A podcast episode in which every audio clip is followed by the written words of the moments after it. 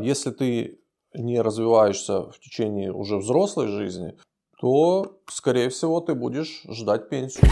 Короче, не иди за мной. Я женюсь на бабульке богатой. Чтобы понять, нравится тебе или не нравится, не надо отвергать, надо попробовать. Я ненавижу читать в стихах, потому что я когда читаю, у меня башка лопается, я пытаюсь понять, что там происходит. Мы будем выходить каждую пятницу, каждую неделю. Всем привет! Вы слушаете подкаст «Мой папа коммерс». Меня зовут Алиса. А меня зовут Видислав, и раз в неделю мы собираемся на откровенный разговор отца с дочерью. Что ж, это уже 5-й выпуск. Всем привет. Привет всем. Сегодня я придумываю тему. Как ты к этому относишься? К чему? К тому, что я сегодня тему придумываю. Нормально, мы же с тобой договаривались. Один раз я придумаю, один раз ты придумываешь. Все правильно. Что ж, поехали. Сегодня я хотела бы поговорить с тобой про литературу, в принципе. Как явление, там, про книги, про разные жанры. Какой у тебя вот самый любимый жанр книг? Ну, я не читаю художку. Почему? Ну, не знаю, не нравится мне. Я читаю нонфикшн только. Ну, изредка читаю художку, это такую специфическую. По типу «Маленького принца»? Ну, по типу «Маленького принца», по типу Айн Рэнд, там, по типу «Мастер и Маргарита». Ну, вот такое. Хорошо. А вот как ты относишься к литературе, которую мы изучаем в школе? Ну, вот, в принципе. Нормально. Ну, вот какие-то книги ты считаешь какими-то из ряда вон, которые в школе? Нет. Ну, ты же недавно задавал маме вопрос, нафиг мы это читаем, дети. Ну, это уже другой вопрос. Главная задача школы – научить и полюбить вас читать книги. Ну, чтобы полюбить читать книги, надо нормальные книги читать, а не всякий Матренин двор, блин. Например? Например, не знаю. Ну, вот лично из своего опыта, вот «Маленький принц» – очень хорошая книга. Там, ну, лично я люблю Куприна, но не знаю, как другим оно. Ну, вот в этом-то и... Все дело, то, что кому-то «Война и мир» хорошо, кому-то «Куприн» хорошо, кому-то «Маленький принц» хорошо. Давай про «Маленького принца» поговорим. Давай поговорим про «Маленького принца». Очень сильно люблю эту книгу. Она офигенная. Читал не знаю сколько раз, но много, несколько точно. Вот. И читал каждый раз в разном возрасте. Последний раз читал, по-моему, в прошлом или в позапрошлом году ее. Совсем по-другому посмотрел на это произведение. Я считаю, что это одно из самых великих произведений вообще в литературе. Оно маленькое, причем книга трансформируется вместе с тобой по возрасту. То есть твое мировоззрение меняется с возрастом, и когда ты читаешь эту книгу, ты по-другому ее понимаешь совсем. Угу. Очень, очень светлая книга, хотя когда читаешь ее уже в осознанном возрасте, она немного страшная. Такая печальная книга очень. Страшная? Ну, страшная, да. Ну, просто в твоем возрасте страшно это считается, там, я не знаю, какое-нибудь чудовище с потолка, да, с свисающими волосами. А в нашем возрасте страшно немного другое. Там события какие-то более нравственные, что ли, штуковины. От них становится страшно. Понятие страха, оно очень такое специфичное. Почему? Ну, потому что у каждого свое понятие страха, и оно с возрастом изменяется. Я очень сильно боюсь высоты. Я знаю. И лично я не понимаю, почему. Ну, потому что... Страшно упасть? Нет, да, страшно за безопасность, наверное. Очень не люблю вот эти аттракционы. Так, я люблю, я даже... В прошлом году или в этом, наверное, переборол там несколько своих страхов в плане аттракционов. Но, допустим, на какой-нибудь американской горке супервысокие я никогда в жизни не пойду. Даже за $1 миллиард? Ну, за $1 миллиард пойду. Ну да, любой пойдет. Давай вернемся к литературе. Давай вернемся. Ну вот недавно мы читали «Бедная Лиза». Я просто в шоке, насколько это тупое произведение. Это жесть. Ну вот я не хочу кого-то оскорбить в плане того, вот может кому-то оно нравится и кажется, вау, какое великое произведение. Но лично я его считаю очень тупым. Почему? Ну, как минимум... Ты читал «Бедную Лизу»? Нет. Ну это, короче, такая книга, там семья, мама, папа и дочь. Папа умирает, мама с дочерью очень бедными остаются. Угу. Это вот то время, когда девушкам было работать... как-то неприемлемо, что ли. А Лиза, она пошла работать, она там цветочки продавала, всякие поделочки продавала. В один день, когда она продавала цветочки, к ней подошел мужик и вместо 5 копеек предложил 1 рубль. Она отказалась, он спросил у нее, где она живет, она ему сказала, ну, тупица. Ночью она там что-то шьет, смотрит, там за окном он стоит, блин. Такая, вау, я его люблю. Пустила его в квартиру, ну, не в квартиру, в дом. И он ушел, короче, а мама сказала, вот, было бы классно, если бы ты вышел замуж за него. На следующий день она приходит к речке, видит, он на лодочке проплывает. Он причаливает, выходит и целует ее. Так. И такой, Лиза, я люблю тебя. А-а-а. Она такая, я тоже тебя люблю.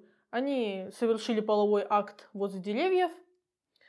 Это вы в школе такое читаете? Да. Ага. Потом...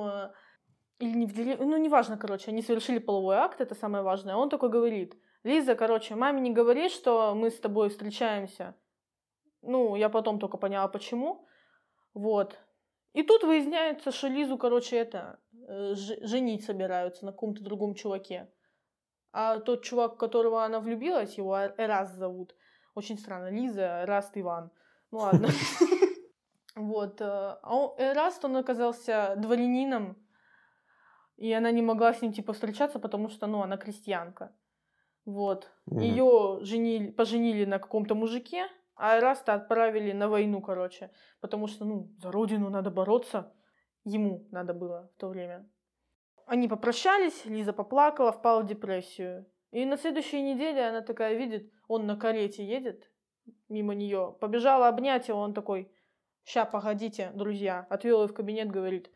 Короче, не иди за мной, я женюсь на бабульке богатой, все, отстань от меня вообще. Дал ей 100 рублей и ушел.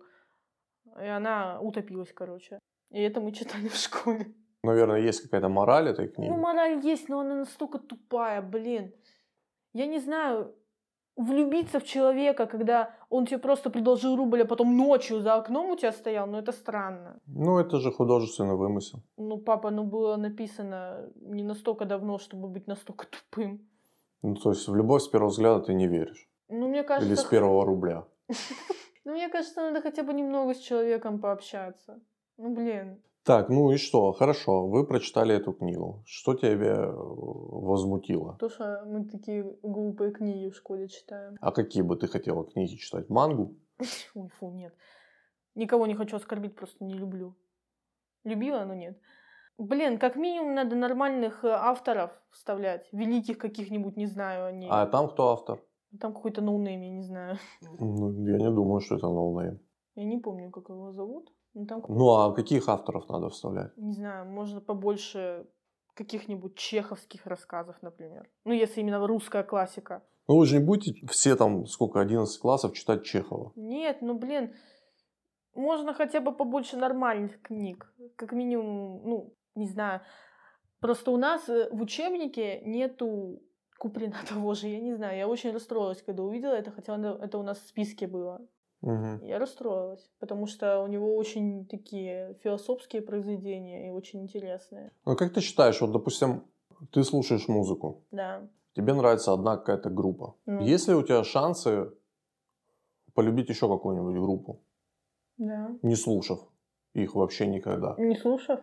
Ну, если послушать, то можно. Не, если не слушать. Если не слушать, то нет. Ну, то же самое с книгами. Ну, да. Если не читать какие-то книги... разнообразный, то ты не поймешь, какие тебе нравятся. Ну да, в принципе, я с тобой согласна. Ну, оно так все работает.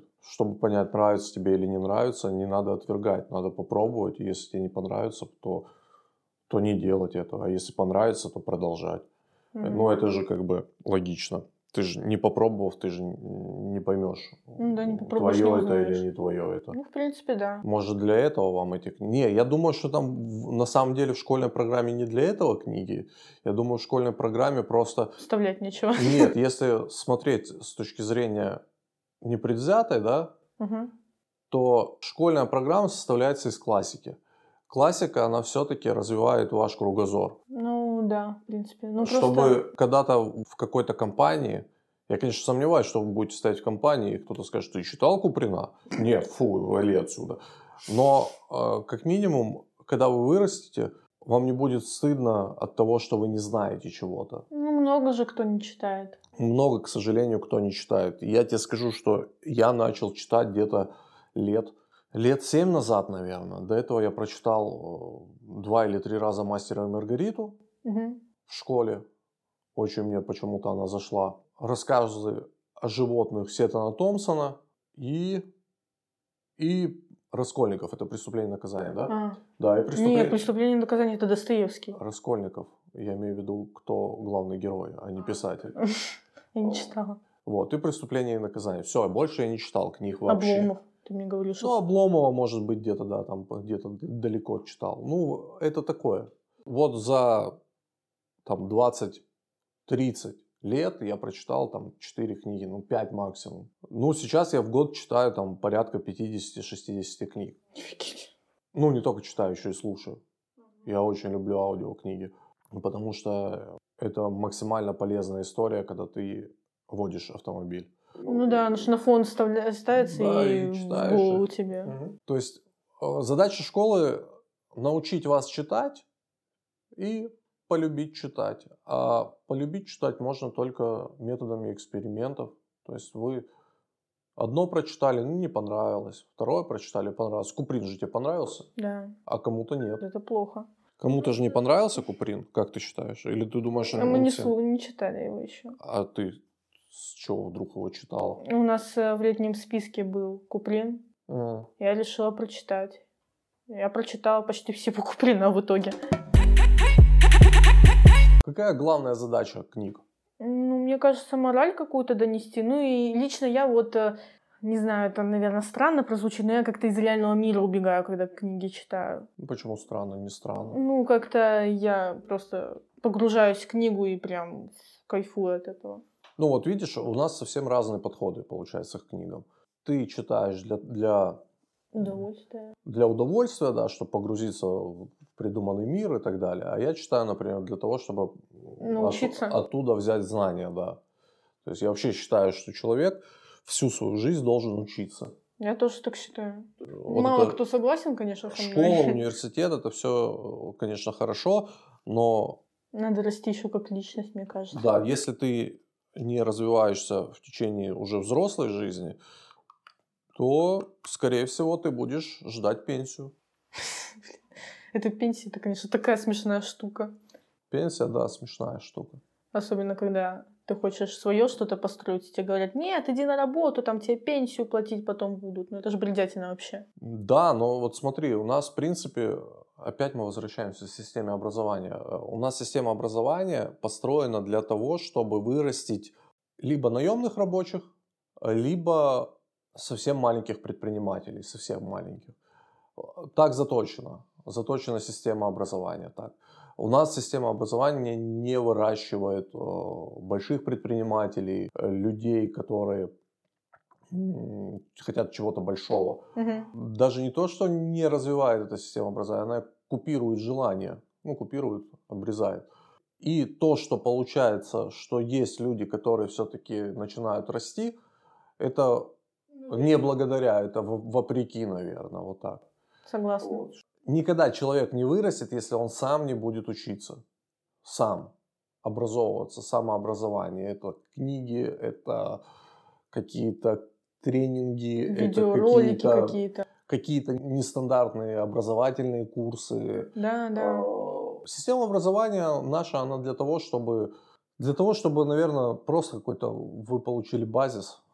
И научились учиться, что ли, вот так. Ну, мне кажется, что на это не надо 11 лет тратить. Почему надо?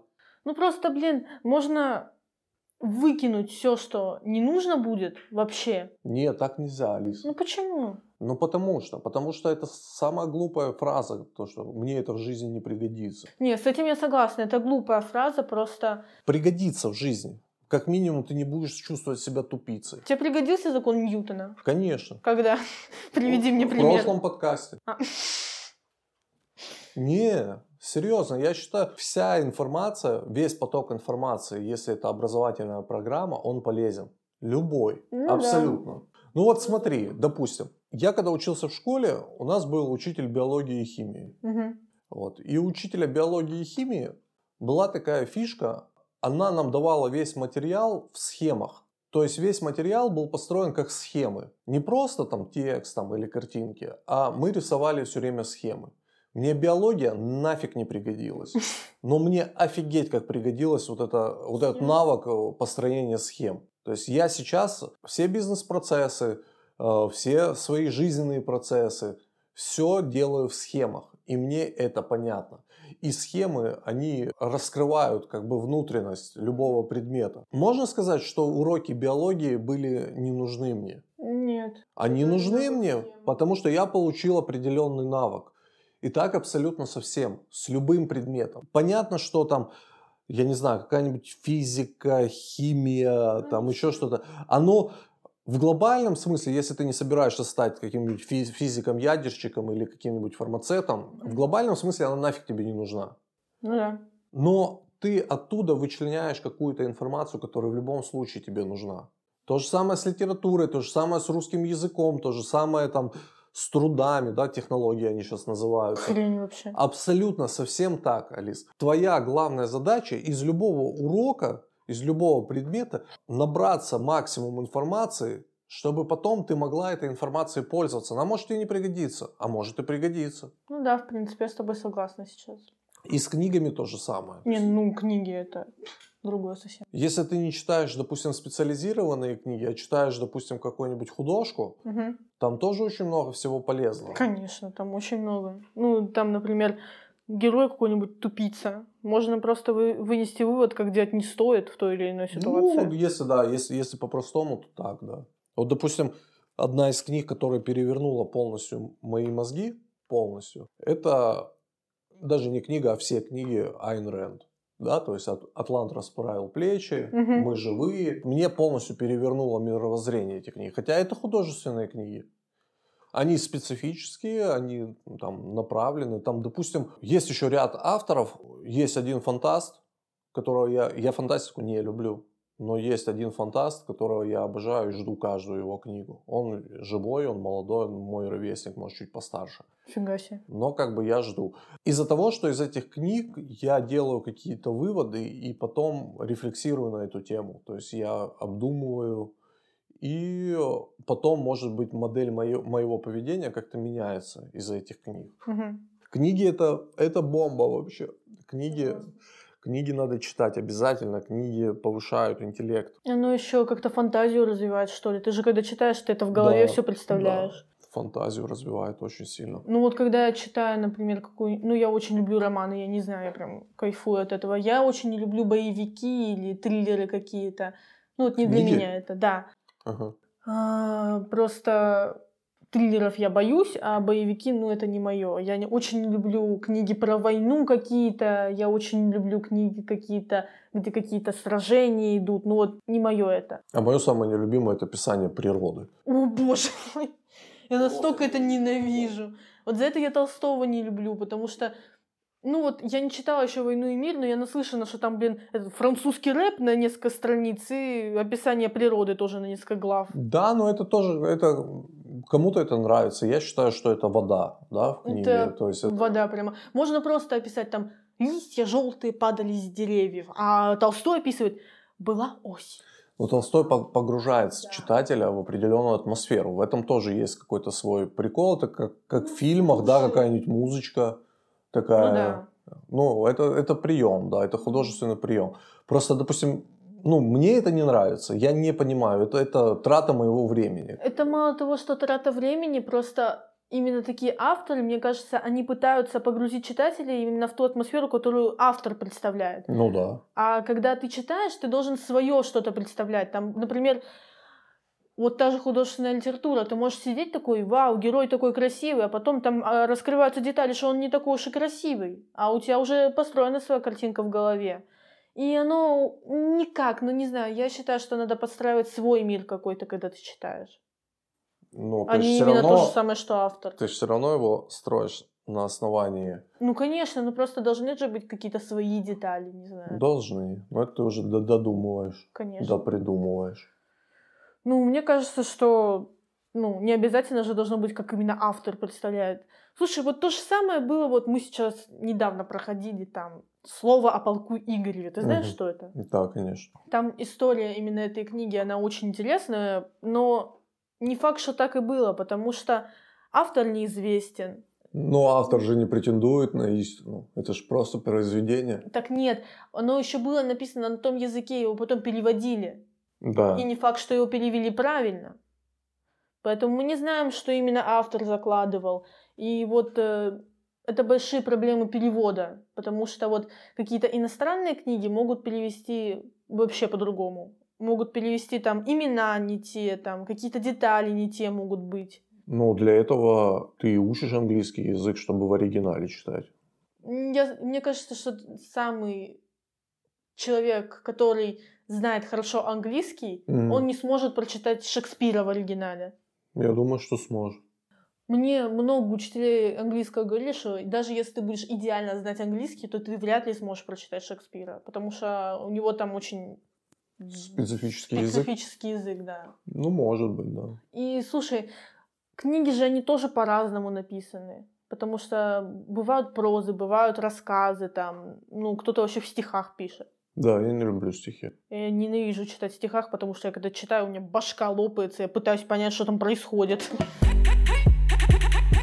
Если человек читает определенный жанр, это его описывает тоже как человека, потому что если кому-то нравятся романы, там, они очень любят там какую-то романтичную тематику, логично. Если кому-то нравятся триллеры, они любят... Триллеры, а да. Если кому-то нравятся боевики, они любят боевики. Я неправильно мысль свою выразила.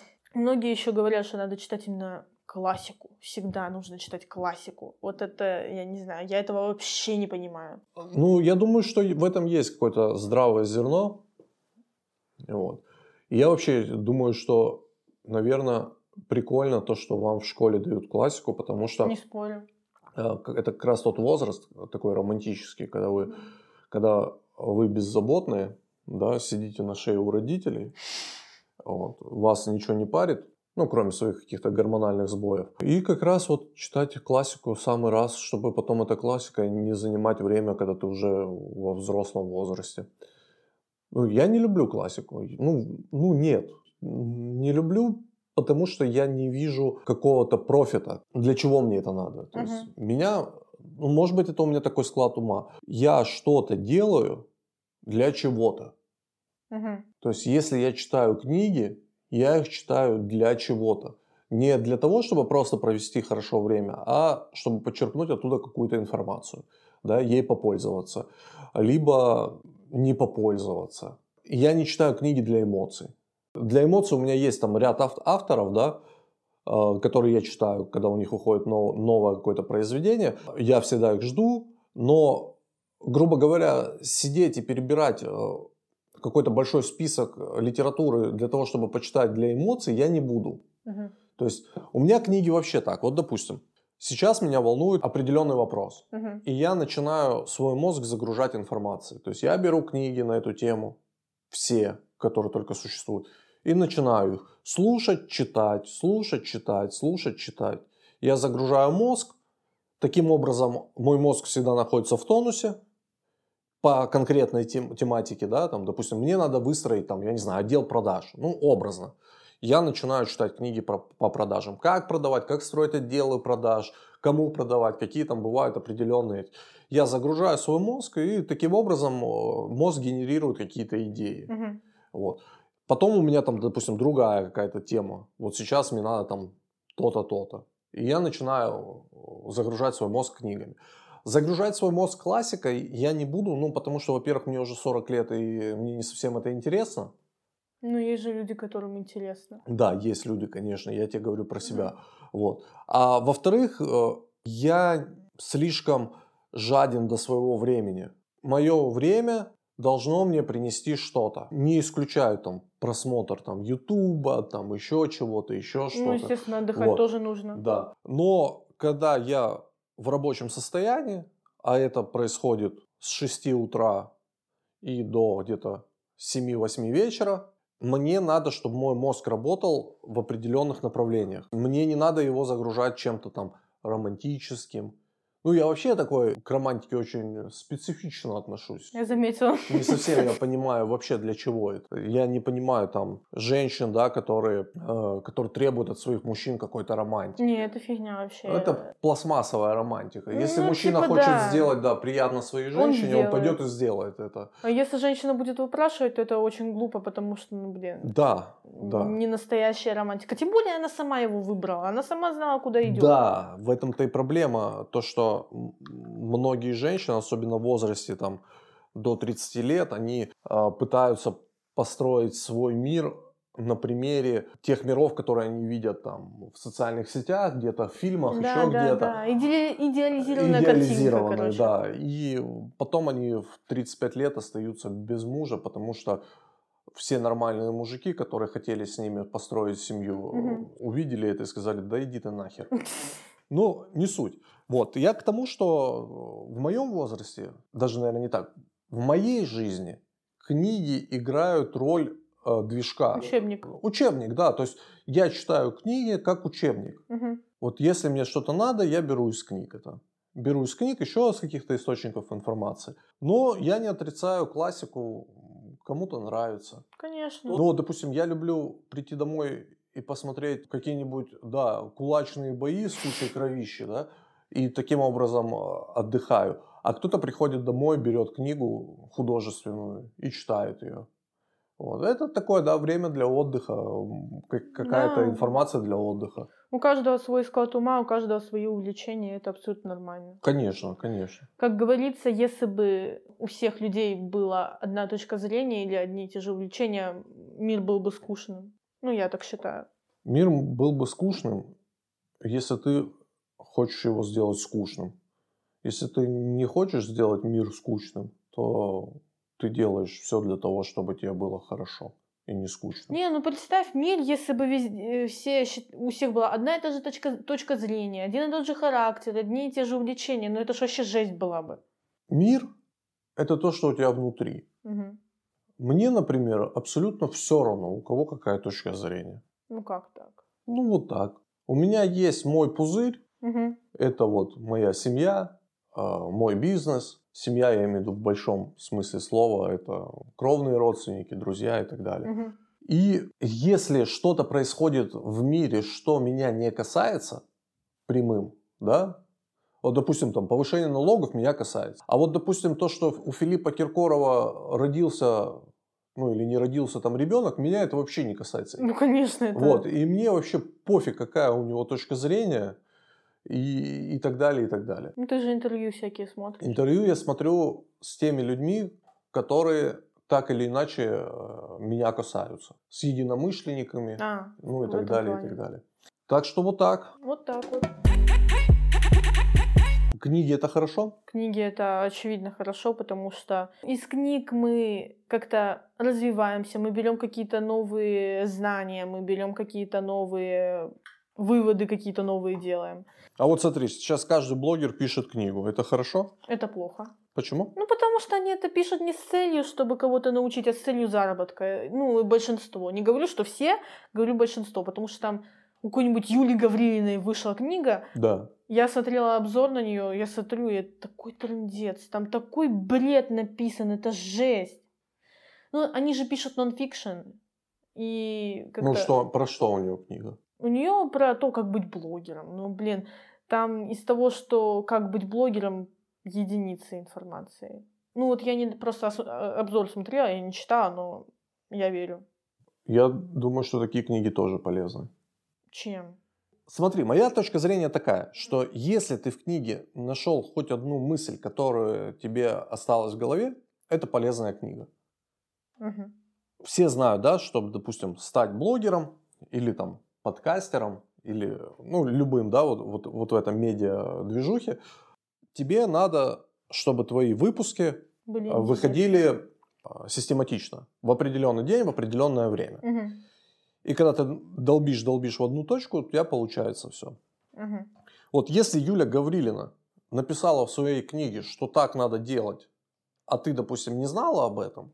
Тогда это полезная книга. Тогда это полезная Конечно. Книга. Если она говорит о том, что для того, чтобы быть в ресурсе и быть блогером, надо просыпаться утром выпивай там стакан теплой воды, там что еще надо сделать. И ты это знал? И, допустим, то, что ты должна там планировать, там контент-план и так далее, то это полезная книга. Конечно. Каким бы языком она ни была написана. Понимаешь, на каждый язык, даже самый примитивный и так далее, есть свой читатель. Вот смотри, есть такой автор, которого я цитировал в прошлом выпуске, Насим Николас Талеб. Угу. Я к его книгам шел, года 3, наверное. Чтобы понять, как читать? Просто смочь их прочитать. Угу. И для того, чтобы смочь их прочитать, я до этого прочитал очень много книг. Я напитал себя определенным словарным запасом, да? Напитал себя определенными мыслями. И сейчас я могу читать эти книги. Тогда я их просто открывал, читал первую страницу, у меня взрывался мозг, я закрывал и все.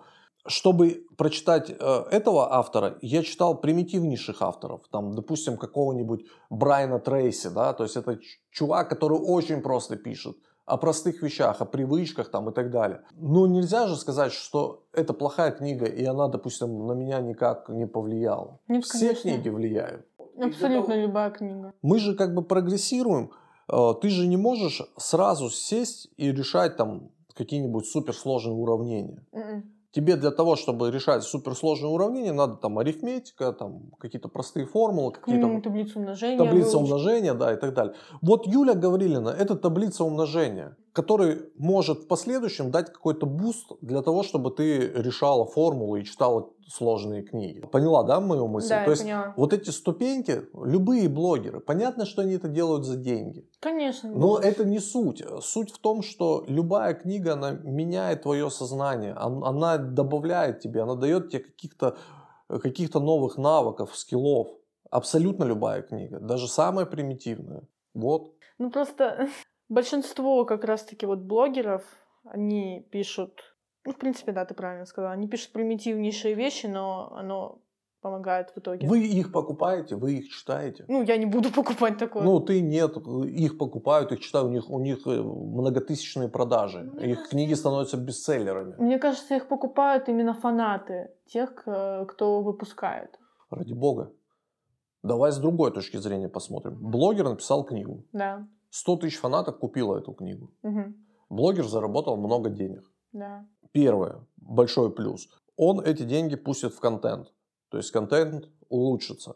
Качество картинки, там, качество и так далее. Это с точки зрения смотрибельности этого блогера. Угу. Да? С этих денег он заплатит налоги. Чем больше он продаст книг, тем больше налогов он заплатит. Угу. На эти налоги построят дороги. Построить детские площадки. Ну, не факт тому, ну ладно. Что не факт? Ну, вдруг там эти деньги пойдут на зарплату каким-то дум-дум. Кому? Учителям? Ну, налоги идут только на зарплату бюджетникам. Угу. Мне государство не платит. Ну, это я знаю. Там эти деньги пойдут там на содержание детских домов, допустим. Ну, да. Ну, круто же, что он написал эту книгу, если рассматривать с такой точки зрения. Ну, если с глобальной точки зрения, то да. Понятно, что если это содержание книги засрет мозги неокрепшим умам, это фигово. Это плохо. Да. Ну, и некоторые блогеры, они в корыстных целях это выпускают. Они могут вообще херню какую-то написать, но... Ну, их купят. Ну, купят. Налоги он заплатит. Да. Сделает хорошее дело, пополнит государственный бюджет. Ну, да. Любое созидание – это хорошо. Любое. Но вдруг он какую-то херню в мозги вольет. Это уже другой вопрос. Но я же говорю, если он какую-то хрень вообще бредовую напишет, естественно, люди, которые просто тащатся от этого человека, они это примут, они это впитают и начнут так же действовать. Это мы возвращаемся к вопросу с воспитанием. Ну да. Воспитывают родители. Не музыка, не книги, а воспитывают родители. Но некоторые же берут пример с кумира, допустим. Берут. Ну вот. Это прокол родителей. Почему? Ну потому что. Просто потому что родители не объяснили ребенку, что перед тем, как сделать, надо подумать. Ну да. В любом случае все складывается из детства. Все проблемы из детства. Ну это правда. Да, так и есть. Ну потому что я вот недавно видео смотрела. Ты знаешь, почему люди некоторые бодрствуют больше ночью? Почему? Ну, потому что в детстве именно ночь, это было время, когда человек мог как-то с собой побыть, там, допустим, как-то время провести с собой, там. Короче, время, когда он мог посвятить время себе. вот ночью. И поэтому большинство людей во взрослом возрасте бодрствуют ночью. Я бодрствую в 6 утра уже на протяжении лет 5. Как раз-таки по этой причине. Ну вот. Потому что это время, когда я могу посвятить его полностью себе, там, своим каким-то ритуалам, своему развитию и так далее. О, вот, кстати, про книги. Есть книга «Магия утра». Угу. Абсолютно примитивнейший бред. Ну, она очень популярная. Но благодаря этой книге я поменял себе полностью утренний ритуал. Есть, допустим, книга, по-моему, называется «Сначала заправь кровать». Угу. Написал там какой-то генерал американских ВВС. И вся книга о том, что с утра надо встать и заправить кровать. Слушай, после этой книги я уже на протяжении, опять же, лет 5-7, наверное, даже больше, каждое утро застилаю кровать. Хотя до этого я просто вставал и уходил на работу. То есть это примитивнейшие, это дурацкие книги. Но они полезные. Это идиотские книги. Но оттуда берешь какую-то маленький инсайтик такой, маленький полезный лайфхак какой-нибудь. И этого достаточно для того, чтобы книгу считать хорошей. Даже не то, что хорошей, а полезной. Понимаешь? Да. И то же самое с книгами блогеров. Ну, в принципе, да. И тебя же никто не заставляет их читать. Конечно, нет. Хочешь, читай вон Куприна, читай там, я не знаю, там Булгакова, Чехова и так далее, и так далее. Я классику не читаю почти, мне не нравится. Ну, очень зря. Вот, допустим, Булгакова я бы на твоем месте почитал бы. Потому что это очень круто. «Мастер и Маргарита», например. Ну да, в принципе, надо будет почитать. Почитай. Ну просто я вот не понимаю людей, которые как-то ставят классику на пьедестал, потому что... Слушай, ну ты же читаешь вот эту херню. По типу. Ну вот ты недавно читала какую-то вообще ересь. Как она называлась? Когда я тебе дал нормальную книгу, ты вместо нее читала какую-то ерунду. Я не читала ерунду, я же читаю ее. В смысле, я не читала ерунду, я же читаю ее. Я говорю, читала ту книгу, которую ты мне дал. Да, но ерунды ты прочитала сколько томов? Достаточно. А моей книге сколько страниц ты прочитала? 170 чем-то. Вот. Ну, мне же интересна эта ерунда. Вот. Я не в принципе говорю, что классика это херня, не читайте ее. Я говорю, что люди многие возносят ее на пьедестал, говорят, вот... Если ты будешь читать классику, ты станешь каким-то супергероем, у тебя там откроется 3-й глаз. И вот, ну, я гиперболизирую, но в принципе. Потому что я знакома с людьми, ну, это большинство взрослого поколения так говорят. Ну, просто я не понимаю этого, потому что в свое время классика была такой же херней, как и сейчас современная литература. Это потом уже через время она стала там... Классикой. Да, классикой, что вот, это эталон человеческого развития, блин. Какая-нибудь «Война и мир», ты прочитаешь и все, ты станешь там супербизнесменом. Ну, «Война и мир» — это большой труд на самом деле. Прочитать ее? Нет, написать ее. Да, это большая книга. Это книга, которая... Это не книга, это несколько томов. Слушай, но ее читали очень много людей. Ну, я не хочу ее читать, честно. Так тебя никто не заставляет. Заставят. В школе. В школе? Да. Ну, прочитаешь. Ну, ты ж не читал. Нет, не читал. Дедушка не читал. Я в школе вообще ничего не читал. Я в школе был дурной. Я не понимал ничего. Но тебе повезло, что у тебя как-то так сложилось, что ты читаешь. Может быть, на примере нас с мамой. Мама много читает. Ну, я в детстве хотя мои родители тоже много читают. Не, ну я когда была мелкой совсем, я же тоже много читала. Ты не помнишь, как я могла прочитать книгу за одно утро? Вы не покупали, я читала. Ну, я херню читала, конечно. Ну, читала, да. Мне нравилось, мне сейчас нравится. Глупо вот эта фраза, что классика тебя развивает, а то-то тебя... это отрицание прогресса. Конечно. Вот, это отрицание прогресса. Обычно так говорят люди, которые не развиваются в принципе. Которые там когда-то в школе прочитали, поставили себе галочку, что все, я читал классику, я офигенный. А потом люди перестали развиваться. То есть они просто живут там уже десяток, там, 20 лет в своем каком-то вакууме. Угу. Проснулся, работа, дом, заснул. Проснулся, работа, дом, заснул. И у них получается, что единственное их достижение в жизни это то, что они прочитанная классика когда-то в глубоком детстве, потому что их родители заставили, а иначе бы они стояли на горохе в углу. Да. И, кстати, как раз-таки такие люди, они... отторгают вас, молодое поколение, от вот этой классики. Потому что для вас классика равно старое что-то, да. Что-то непрогрессивное. Это проблема, проблема вот нашего первого выпуска, когда старшие считают, что они умнее, старшие считают, что они вправе что-то тебе советовать. Не советовать даже, а навязывать. Да, это вот, советовать это нормально. Большая проблема. Вот, давай закругляться. Закругляться? Закругляться. Ладно. Что, какие у нас есть выводы? Что книги это очень хорошо, что из любой книги можно взять любой вывод, что классика это породитель дальшего поколения, так сказать, начала. И что читать это хорошо, что это не скучно, и это очень даже полезно. В общем, читайте много книг. Согласна. Книги это классно. Книги дают вам новые навыки, новые эмоции и новое восприятие мира. Это был 5-й выпуск подкаста «Мой папа коммерс». Сегодня мы о коммерсах не разговаривали, а разговаривали о книгах. Всем пока, до встречи в следующей пятнице. Пока-пока. До свидания.